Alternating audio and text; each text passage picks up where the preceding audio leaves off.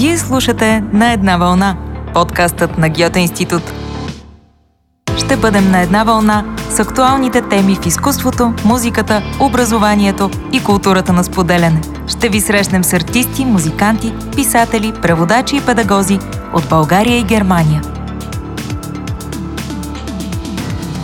В този епизод ще бъдем на една вълна с водещия Даниел Ненчев и рубриката «Изкуство и култура». Останете до края. Гьоте институт ви пожелава приятно слушане.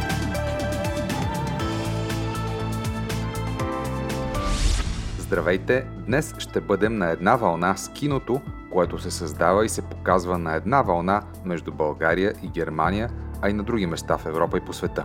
Ще разговаряме с две млади кинорежисьорки, които живеят и работят в Германия, Християна Райкова и Елица Петкова, за техните киноуспехи, възгледи и послания. Ще обсъдим, например, какви са различните трактовки на понятието «дом». Ще говорим за промяната в същността на емиграцията. Ще чуем защо филма носител на Оскар «Земя на номади» и филма «Крале» на Християна Райкова са на една вълна. Нашите събеседнички ще дадат и конкретна рецепта за това как киното може да бъде антидот срещу омразата. Ще говорим с Елица Петкова и за стереотипите, табутата, децата и любовта и онова вълшебство на киното да събира и да запознава хората. Слушайте, интересно е! Благодарим, че слушате "На една вълна". Ако ви харесва разговорът ни, споделете епизода с вашите приятели. Продължаваме. А сега ще поплуваме на една вълна с Християна Райкова, режисьорка от Варна. Здравейте! Здравей! Християна живее и работи в Германия, завършила е политология, после медийна продукция и магистратура документален филм, режисура в университета Бадelsberg Potsdam Конрад Волф. Гьолът Die Grube, The Pit, филм за микрокосмоса на Гьола във Варна, е може би най-популярният ви филм до сега. Това е минерален басейн до морето, известен и като топлата вода. Гьолът е място за социализация. През деня от по-възрастни хора, а през нощта от по-млади, топлата вода, оказва се, дори е място за оргии. Нали така? Е, всъщност оргии, думата оргии, между, оргии, да. Между, между, между минералния басейн и морето. Всъщност думата оргии, това е от един от посетителите. Един от посетителите на басейна използва. Един от героите на да. филма. Аз лично не съм ставала свидетелка на оргии, докато сме снимали. Да, и във филма. И откровено казано. И във филма няма такива. мисля, че... Не, няма. Но, и мисля, че, че е леко пресилено, но да кажем, че нощният гьол се отличава с повече така страст и еротика от дневния гьол. Да, и някои от героите говорят за, например, платена любов там, около това пространство. За съжаление, може би, или пък да. за щастие, ние не видяхме такава във филма. Но Гьолът е документалният ви филм, който беше показан на Берлинале. Вътре има истории на българи, например, които са живели и са работили като музиканти в Източна Германия и са се върнали в България, във Варна. Има истории на бездомници или пък хора, които правят зоологическа градина във Варна. Има история дори за любов и раздяла между българин и рускиня. Но защо заснехте този филм? Това беше неговата цел. Не съм си поставила за, за цел да разкажа точно тези истории. Целта беше да разкажем истории от света на посетителите на Гьола. В случая това се оказаха техните истории, нали? Тези, които нали, току-що изброи. Всъщност заснехме филма, защото беше много съблазнителна мисълта да покажем това, mm-hmm. това място, което е много изключително място, много, много интересно място. И живописно, да, не само заради, заради тази силната му визуалност, но, но и заради историите, на които нали, той е извор. То, то, този гьол, той е извор на гореща минерална вода и в същото време е извор на нали, многобройни лични истории и, и тези истории се вплитат по някакъв начин в съдбата на, на басейна, mm-hmm. на гьола, нали, както, както, например, активността на, на Геннади, на един от героите в защита на, на Гьола, която пък води до затварянето на зоопарка му, което пък причинно-следствената връзка не е доказана, но е теория, която героите от филма считат са нали, правдоподобна. А, всъщност каква е съдбата на Гьола, защото имаше конфликт, минералният басейн за обществено ползване срещу спа-център mm-hmm. с вход платен. Това беше една от хипотезите. Така, въртеше се нали, тази хипотеза, че най-вероятно ще, ще бъде затворен, ще бъде направен mm-hmm. спа-център. В крайна сметка Нищо не се е променило. Геолът си е все още там. Хората продължават да го ползват. Така че няма нищо ново. Което е добре за посетителите. Да, те над петстотин подписа бяха събрани, така че общността, която в крайна сметка ползва да, да. това пространство, е защитила правото си да, да ходи там безплатно и свободно. Но всъщност филмът беше показан на Берлинале. Какви бяха реакциите на зрителите, на домакините на този престижен международен форум към вашия филм? Много от зрителите бяха пленени от чара на мястото, но и от сърдечността да. на героите. Нали, някои, които са от Варна и някои хора, които, са, които гледаха филма и които са от Варна и много добре познават добре. мястото, го видяха с нови очи, което беше интересното. Геолът, или топлата вода, както му се казва, няма добра репутация във Варна. Човек си представя посетителите като една анонимна маса от странници, които трябва да се избягват да. по-добре. Но ето. И така, но, но, но ето един по-близък поглед помага да видим индивиди, да видим, че хората не са много различни от теб и от мен или от чичо ми, от леля ми. Нали? Да, вие помагате всъщност чрез киното за тези странници да се превърнат в обикновени хора, които срещаме и които имат общо с нас. Но всъщност филмът беше показан и по немската телевизия, нали така? По, още не е бил показан, обаче се очаква в края на годината да се покаже по Е Б Б. Защо подобни истории са важни а, и е важно да бъдат споделяни по този начин? Какво очаквате да видят хората в а, Германия? Ма, това са много малки истории, които ние разказваме mm-hmm. във филма. И такива малки истории, по принцип, според мен трябва да се разказват, защото разказвайки такива малки лични истории, ние се, по някакъв начин се противопоставяме на омразата. Защото има една много хубава мисъл на Каролин Емке, която казва, че можеш да мразиш само когато е неточно, само когато е неконкретно нещо. Можеш да мразиш една неконкретна група, една анонимна маса, когато обаче пред теб стои един човек с една лична история, когато знаеш повече за ситуацията му, нали, за мотивите му, е, възможно е дори да намериш нещо, което ви свързва. И когато нещата са конкретни и лични, става по-трудно mm-hmm. да се мрази. И, и, и ако не е друго, то, то поне това постига филма. Да покаже мястото и хората отблизо, в, в нюанси. Да, да преодолее нали, тази, тази анонимност на масата. И, и това са тези сиви нюанси между черно и бяло. И точно заради това такива истории трябва да се разказват, за да се преодолее тази... А, това, тази това, черно, това мислене в черно-бяло. Да, между другото, наскоро пред Гьоте институт една работа на артиста Станислав Беловски претърпя промяна, защото някакви хора не бяха харесали неговия прочит. Той беше изобразил а, бежанците върху едно класическо произведение и всъщност някой беше решил, че трябва да, да положи своята позиция върху това произведение, но в реакция на бежанците въобще. Може би, ако познаваме бежанците поименно, би било друго. Това прави ми впечатление самата аз, когато, като, когато гледам някой филм. Случва се, има доста документални филми, които, са, които разказват и лични истории на бежанци. И наистина, аз също се улавям, че, че мисля в такива категории на анонимна маса mm-hmm. много често.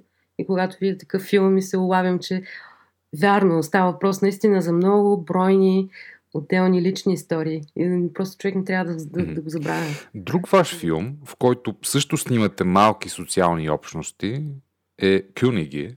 Нали така се казва на немски? Кюниги. Кюниги, да, Кингс да. или Крале. Снимате в Билефелд. Филмът имаше премиера и в Лайпциг. Снимате бивши затворници, бездомници, пънк-рокаджи, наркомани и просто хора, които срещате там. Каква беше целта на този филм? Кои са кралете? Защо крале? Крале, защото а, Бен от филма, един от героите на филма, пее «Wir sind Könige für einen Tag», нали? Ние сме крале за един ден. И това е нагласа към живота, нали? Да живееш ден за ден, да се забавляваш, пък утре няма да го мислим от сега. И такава, на, такава, такава нагласа имаше сред героите като цяло. Mm-hmm. И затова а, нарекохме филма «Крале». Добре. Малко, също е малко иронично, защото да, крале. Но да, просто искахме да видим по-отблизо ам, що за хора са тези хора, които стоят на, на гарата и, и, се, ам, и просят и, и се закачат с хората и, и които носят нали, такива много, поши, много застрашителни татуировки и, и изглеждат, изглеждат някак също така застрашително. Просто искахме да, да навлезем в някакъв свят, който, е много, който не ни е изобщо познат, в крайна сметка. Хора, които изобщо не познаваме и които, с които... които живеят по различен начин, мислят по различен начин. Един от героите в този филм казва, че докато живее на улицата, изкарва там от Прусия около седемстотин евро на месец. И казва, че с тях може да прави каквото си иска. Когато обаче получава дом, вече не е бездомник, парите за харчене стават триста евро. Че има хора, които, за разлика от мен, свързват дома с несвобода. Или по-скоро, че свързват задълженията с несвобода. Mm. Че всяка свобода всъщност върви ръка за ръка с задължение и ние всички сме по някакъв начин в търсене на някакъв добър баланс между тези две неща, между свободата и задълженията. Това ме подсеща за един цитат от филма "Земя на номади", който спечели най-много Оскари на последните награди, включително за най-добър филм. Там един от героите имаше татуировка, цитат от песента "Home is a question mark" на Мориси, на The Smiths. И цитатът гласеше: "Дом само дума ли е или нещо, което носиш със себе си?" Всъщност е отчетлива тенденция Оскарите, най-популярните награди в света, да обръщат обективите и към онези общности и хора, които европейското кино отдавна показва, хора в по-неизгодна на пръв поглед позиция, хора от по-бедни социални прослойки, хора в затруднено положение, които в крайна сметка са наши учители през киното. Най-добрият пример според Оскарите за тази година, прощавайте, най-добрият филм според Оскарите за тази година, "Земя на номади", е именно такъв. "Паразит" от миналата година също, филмът "Рома" на Алфонсо Куарон също. Според вас, коя е най-важната функция на киното днес? Това е, малко, това е, това е което също преди малко споменах, ам, в тази посока отива. Да се противопоставя на омразата, която поражда, това, която поражда разделение, която е свързана с това да гледаме на света опростено, mm-hmm. черно-бяло. Да гледаме на хората като анонимна маса. И киното, но не само киното, също и литературата, примерно, ни дават тези конкретни малки истории и тези конкретни малки истории рисуват mm-hmm. нюансите. Същият а, ваш герой от филма, който от бездомник става човек с дом, обаче с много по-малко пари, казва: "Това, че работиш, не означава, че си лош панкар. Все още можеш да отстояваш твоите ценности и възможности." Друг пък герой достига още по-далеч в прозренията си за живота. "Сапунът", казва той, "всъщност не е просто средство за миене и за къпане, то е средство, което има общо с достоинството, а спасението идва след това." След всички тези срещи, Християна, вие имате ли отговор как може да се отстоява собственото достоинство? Ми той, мисля, че отговорът на теория, нали, е много лесен. Той като останеш верен на себе си, разбира се, като следваш собствения си морален компас, обаче не знам на практика как се получава. Дали е толкова лесно? Да, може би колкото съдби, толкова и отговори. А, един, един бездомник, да. Когато питате за това откъде може да си купи нещо за пиене, ви казва: "Ей там направо, след това наляво, пак наляво и I love you." Всъщност любовта май е безгранична, нали така? Ами може би е безгранична. Много интересно, че аз говоря през цялото време за това да се противопоставяме на омраза и непрекъснато използвам думата омраза, може би трябва просто да кажа е, любов. Вие... А вместо противопоставяне на омраза. Да, вие казвате думата да, любов да. С вашето кино, според мен. Скоро е Денят на Европа, девети май. Какво е този празник за вас? И кой е вашият топ три, например, на така наречените европейски ценности, в които лично вие вярвате и за които се борите, включително и чрез кино? Трите ценности, значи определено свободата, което може би означава много неща, но, но едно от нещата е да бъдеш себе си, да можеш да се изразяваш, да можеш да се реализираш. Толерантност и равенство. Това биха били трите, които са. Но те са повече и може би трябва всичките, всичките да са изпълнени, за да се получи. Те са повече а, ценности.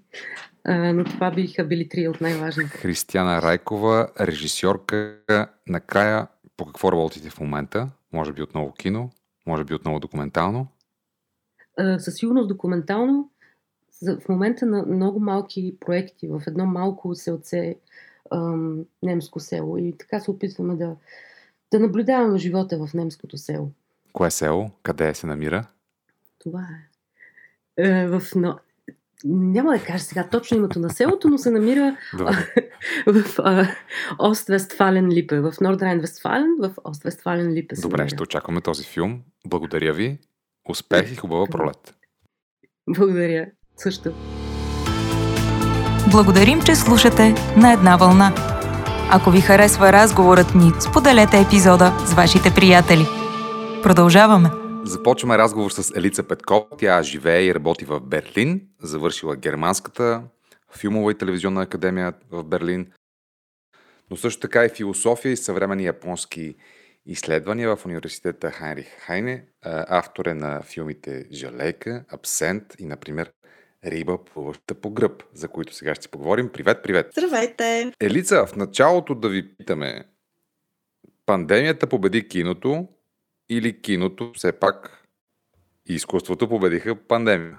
Ами още е рано да се каже, но смятам, че пандемията като цяло дава такава възможност доста да се рефлектира над киното и изкуството като цяло и със сигурност ще доведе до нови вдъхновени творби, които ще ни изненадат след като минат всички тези рестрикции. Как е при вас? А, при мен лично как е? Спокойно. а, възползвам се от свободното време да пиша сценарии, да правя разследвания за бъдещи проекти и като цяло а, да, а, не мога да се оплача. Издайте малко от тези бъдещи проекти, тези сценарии, да надникнем, да надникнем в страниците в междуредието там? А, в момента работя на следващ проект а, с име Работникът, mm-hmm. а, който показва животът на един а, малък български емигрант а, в Берлин, който малко или много се загубва в а, сивата зона на черния работник, на който не могат да го експлоатират доста стабилно. Mm-hmm. И този проект имах щастието, че спечели награда на Берлинале на последното издание, на седемдесет и първото издание на фестивала на база сценарий. А, в момента сме в фаза на финансиране и ако всичко мине сполучливо, а, две хиляди двадесет и втора а, плануваме да започнем снимките. Този филм попада в един много интересен контекст. Контекста, в който понятието за емиграция се променя. тридесет години след началото на демократичните промени в България, в Източна Европа и в Германия, те са сходни по, по време. Понятието за, за емиграция като че ли радикално смени своя профил, своето понятие, защото някога хората, които емигрират, се мислят за невъзвръщенци, за хора, които не могат да се върнат обратно. Днес всичко това е с в съвсем различен културен код. Ние можем постоянно да отиваме и да се връщаме. Полетите са изключително, лев... Полетите са изключително лесни, бързи и удобни. Разбира се, тази ситуация се промени с пандемията, но как вие мислите за това понятие емиграция? Вие като човек, който живее и работи в, в Германия, но който създава кино, което интерпретира тази тема? М- нямам никаква негативна конотация към това понятие, защото е, да, за мен имиграцията просто, това е просто едно движение на един свободен индивид, който е, следва импулса си и посещава различни географски местоположения, на които в най-добре случай се чувства у дома си, независимо къде се намира. Е, да, от една страна наистина нещата много се промениха а, с влизането на България в Европейския съюз. Вече не ни трябват визи, имаме свободата да пътуваме, лесно стават а, достъпни всички дестинации или повечето от тях. Но от друга страна, темата експлоатация и на евтина работна ръка е много болезнена и точно това лесно преместване е лесна плячка за, ам, за фирми, които се възползват от тази работна ръка. А, така че бих казала, че този проблем в някакъв аспект се засили. И си струва да бъде обсъден през кинематографията въобще. А, разговора ни Елица е и в деня, след който парламента прие промени в начина на загласуване на хората в чужбина. Пада ограничението за създаване на нови секции в държави извън Европейския съюз. Вие как гледате на тези процеси, които са свързани с политиката, но и с а, участието на българи по света в онова, което се случва в България? Ами аз лично гледам много позитивно на тези процеси и това може да е някакъв розов наивизъм, но някак си вярвам, че все повече и повече хора активно ще започнат да градят нещата, които не им харесват и да ги променят в насоката, в която искат да бъдат променени. Mm-hmm. И това го виждам в а, моя тесен приятелски кръг, в приятелския кръг на моя приятелски mm-hmm. кръг, а, който се да, нараства все повече и повече и тези промени, за които говоря, са видими. Вече не са просто думи или мечти. Добре. Така че аз съм доста позитивно настроена. Добре, Елица, моля да си поговорим и за вашите филми. Например, за филма «Жалейка». Международното жури на Generation да. четиринайсет плюс на Берлинале присъди специален диплом, special mention на филма «Жалейка». Той пък участва в конкурсната програма на двайсетия София Филмфест. Но при Припомнете ни желанието ви да се впуснете в този филм, да снимате тази история, която е в едно малко българско селище. Желанието ми тръгна от едно лично изживяване, което така провокира нужда да, да поставя акцент върху тази тема. И да, понеже аз от така малка загубих доста членове от семейството, като баща ми, сестра ми. И е, някак се това, което беше тежко да се преживее, не самата, естествено смъртта винаги е тежка, но по-голяма травма идваше по-скоро от очакването на обществото, в което живеех, как аз трябва да боравя с загуба. И това ми, да, ме вдъхнови като тематика на самия филм. Mm-hmm. А, откъде идва траура? А, това табуизиране от една страна в България да се говори за смъртта свободно, защото а, често съм имала а, ретроспективно в миналото усещане, че когато ти се случи нещо а, тежко, другите те отбягват, все едно си прокажен или все едно можеш да ги заразиш с нещо. Много ясно, че това идва от тяхното лично безсилие да общуват по темата, от страха, може би да не те наранят или да не се разплачеш, но а, това мълчание, което а, настъпва след една такава ситуация, е много по-съсипващо и болезнено, отколкото конфронтацията с ситуацията, което в някакъв план ти помага да, да приемеш и да се освободиш от а, тежестта, която си поел. Това беше изходната точка на филма, която провокира той да се случи. Всъщност, вие чрез вашата кинокамера и чрез вашия разказ предлагате на зрителите една история, която сблъсква ценностни системи на едно младо момиче, което се възпротивява спрямо ритуалите, патриархалните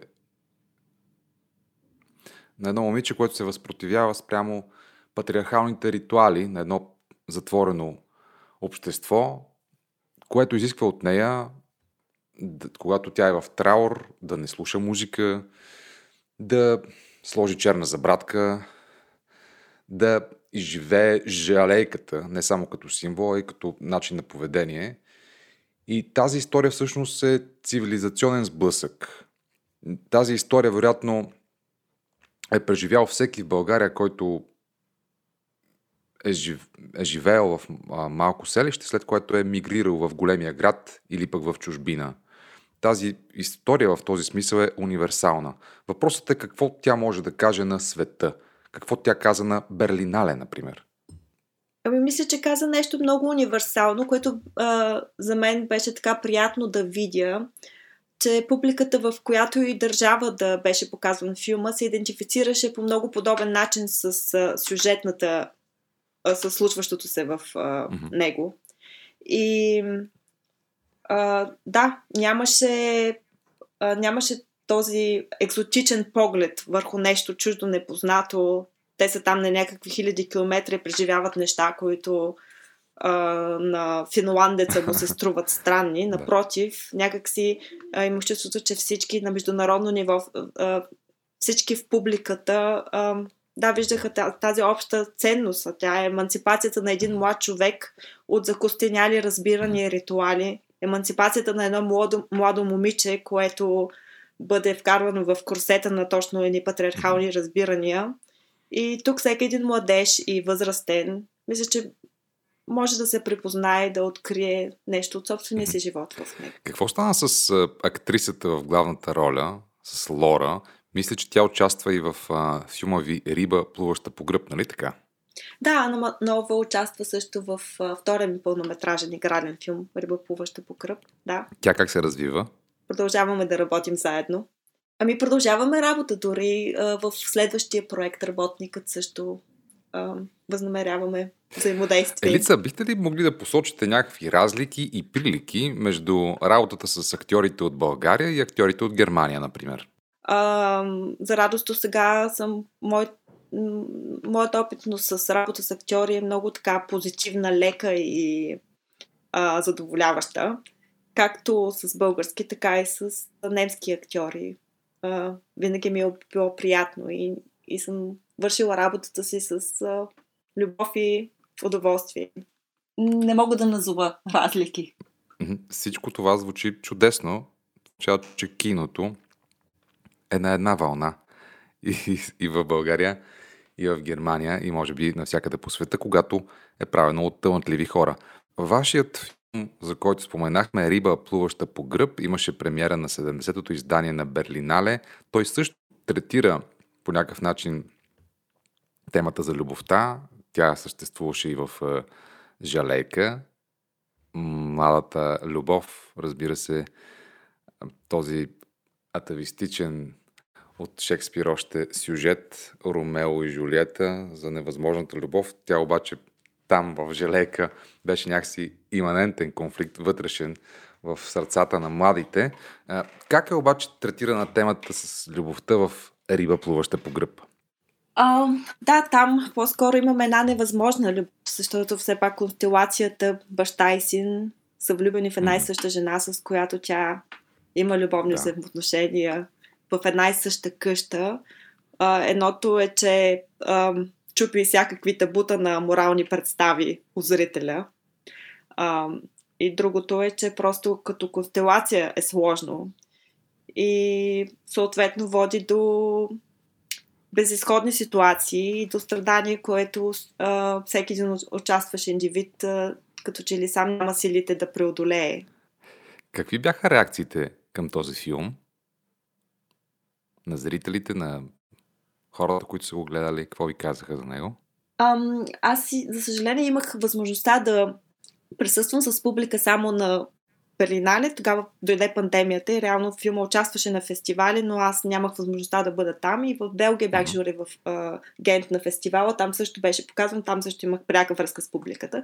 Където съм имала пряка връзка, връзка, връзка с а, публиката. Останах много приятно изненадана, че а, тя беше много отворена за тази тематика и не подходи с този осъдителен поглед на а, моралиста, който очаква да види едно ясно назовано добро и едно ясно назовано зло в а, един филмов разказ, защото този филм няма такова нещо. Всичко е много амбивалентно, работи mm-hmm. с междинни нюанси и там няма виновен за това, което се случва. Тоест всички са виновни, всеки си гради ам, своите грешки по своеволен начин и няма това класическо разделение на протагонист-антагонист. Mm-hmm. Uh, което аз може би в началото имах така леки предразсъдъци или очаквания от страна към публиката, че uh, това ще бъде проблем. Но не беше. Напротив, това беше uh, причината, поради която хората бяха доста благодарни и така заинтересовани uh, да, да водят разговори след това. Uh, тази комплексност, която се отключи към uh, развитието на сюжетната линия и... Чудесно. Да. А, ще ми се да кажеш няколко думи и за вашия късометражен филм "Абсент", който също интерпретира темата за връзката между децата и родителите.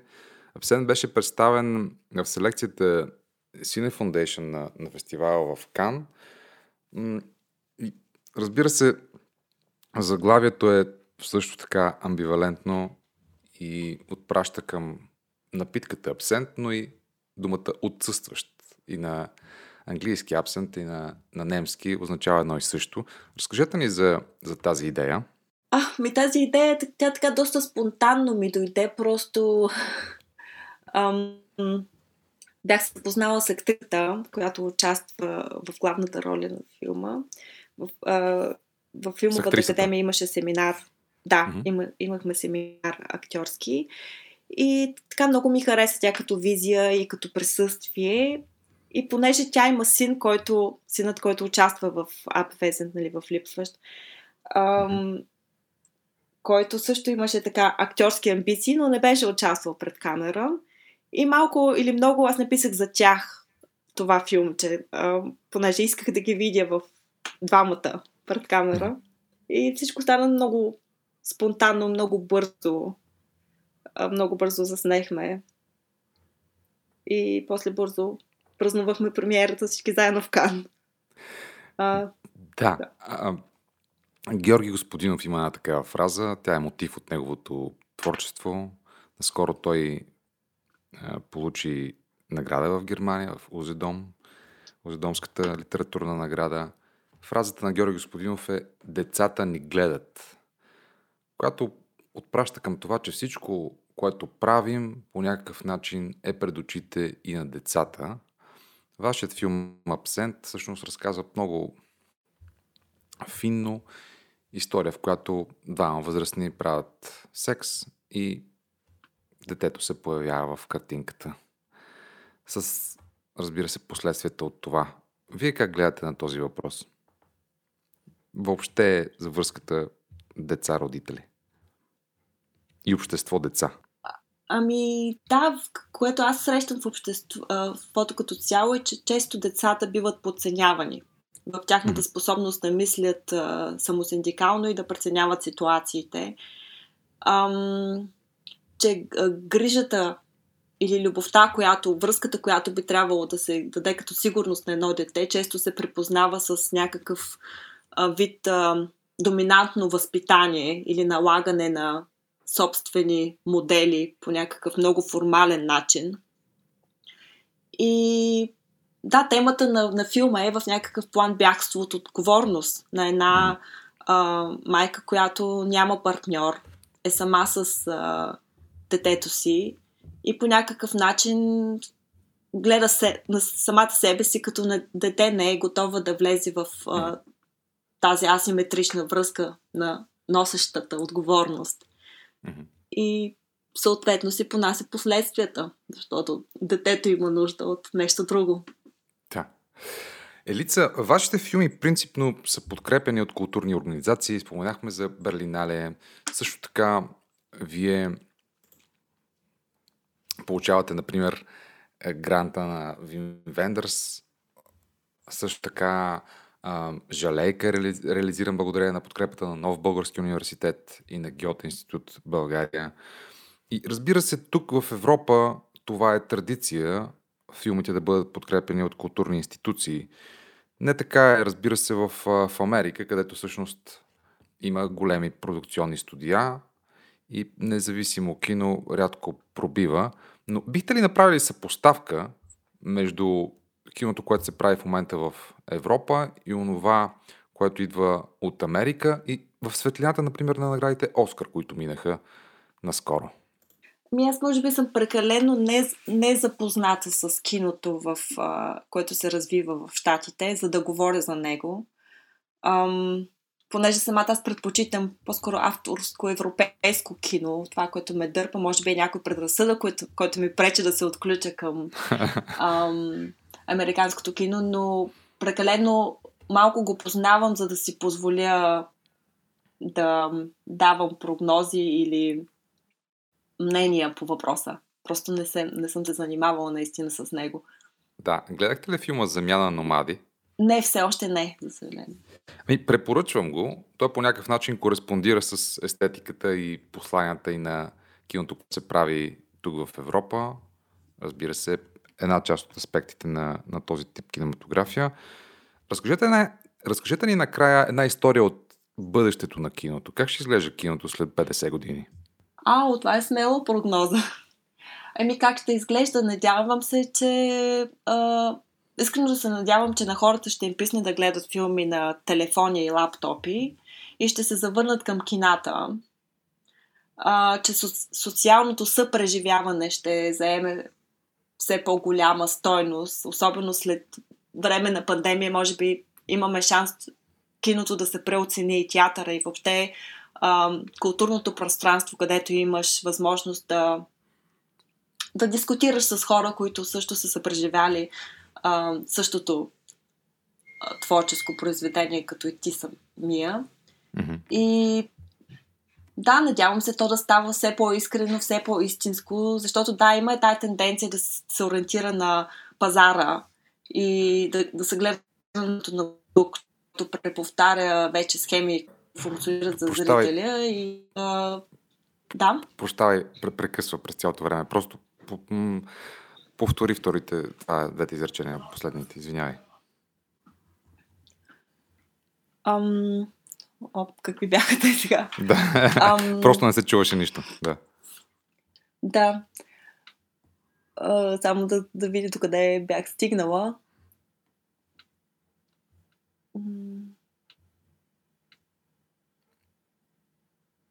Комерциалното кино. А, да, като цяло очевидни са тенденциите, че а, киното често се опитва да се ориентира на някакви пазарски нужди, към някакви пазарски нужди, за да е продаваемо, за да може а, масовата публика да влезе вътре, да си купи пуканки и кола, да, да плати там билечето и да, да си го гледа. И, и следва така потъпканите пътеки, които знаят, че функционират за зрителя. Но се надявам, че все повече и повече автори ам, откриват ам, смелост и а, показват ам, алтернативни начини за правене на кино. И мисля, че тази, тези ниши а, нарастват на брой и че а, хората, които се интересуват за кино, което не върви по тези оттъпкани пътеки, също нарастват на брой. Така че съм също оптимистично настроена. Накрая, а, бихте ли довършили изречението? Киноизкуството винаги е на една вълна с... живота. Елица Петкова, създател на кино, благодаря и успех! Благодаря! Слушайте подкаста на Една вълна в сайта на Гьоте институт и дигиталните платформи за подкасти. Сани Влагова, Александър Владимиров, Иван Димитров и екипа на Гьоте институт ви предлагаме значими и интересни теми, свързани с изкуство, музика, образование и култура на споделяне. От мен, Даниел Ненчев, хубава пролет! Благодарим ви, че бяхме на Една вълна. Ще се радваме да чуем вашето мнение и нямаме търпение да чуете следващия ни епизод. А до тогава, открийте Гьоте институт в социалните мрежи и на нашия сайт дабъл ю дабъл ю дабъл ю точка гьоте точка де